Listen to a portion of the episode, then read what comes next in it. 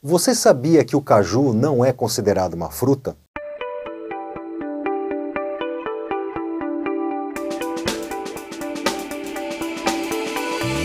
O caju que você costuma comer não é fruto.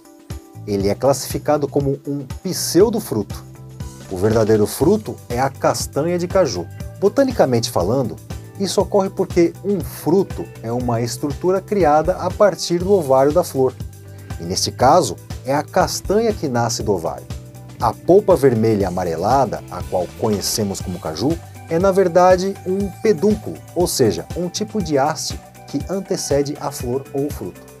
Esse pedúnculo hipertrofiado, carnoso e suculento, que representa quase 90% do conjunto, constitui a polpa que faz parte do grupo das frutas tropicais, uma rica fonte de vitamina C que pode ser consumida in natura ou ser servido de matéria-prima para sucos, doces, geleias etc.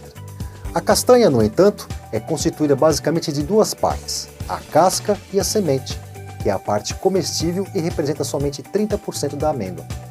A castanha de caju possui alto valor nutritivo, apresenta elevados teores de ácido oleico e linoleico, semelhantes ao do azeite de oliva. O ácido linoleico, também conhecido como ômega 6, é um ácido graxo essencial e por não ser produzido pelo organismo humano, deve ser adquirido por meio de ingestão na dieta. Por ser um produto de origem vegetal, a quantidade de colesterol é praticamente inexistente. A amêndoa mais nobre e cara é a SLW1, uma amêndoa inteira com cerca de 2,7 gramas em média, sendo de primeira qualidade ou tipo 1. Admite até 180 amêndoas por libra peso e apresenta coloração marfim pálido.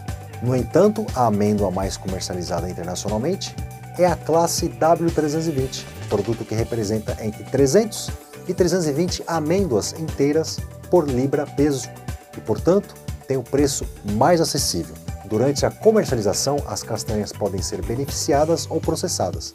As beneficiadas são desprovidas de casca e película, mas ainda estão cruas, já as castanhas processadas foram torradas ou fritas, podendo ser salgadas ou não.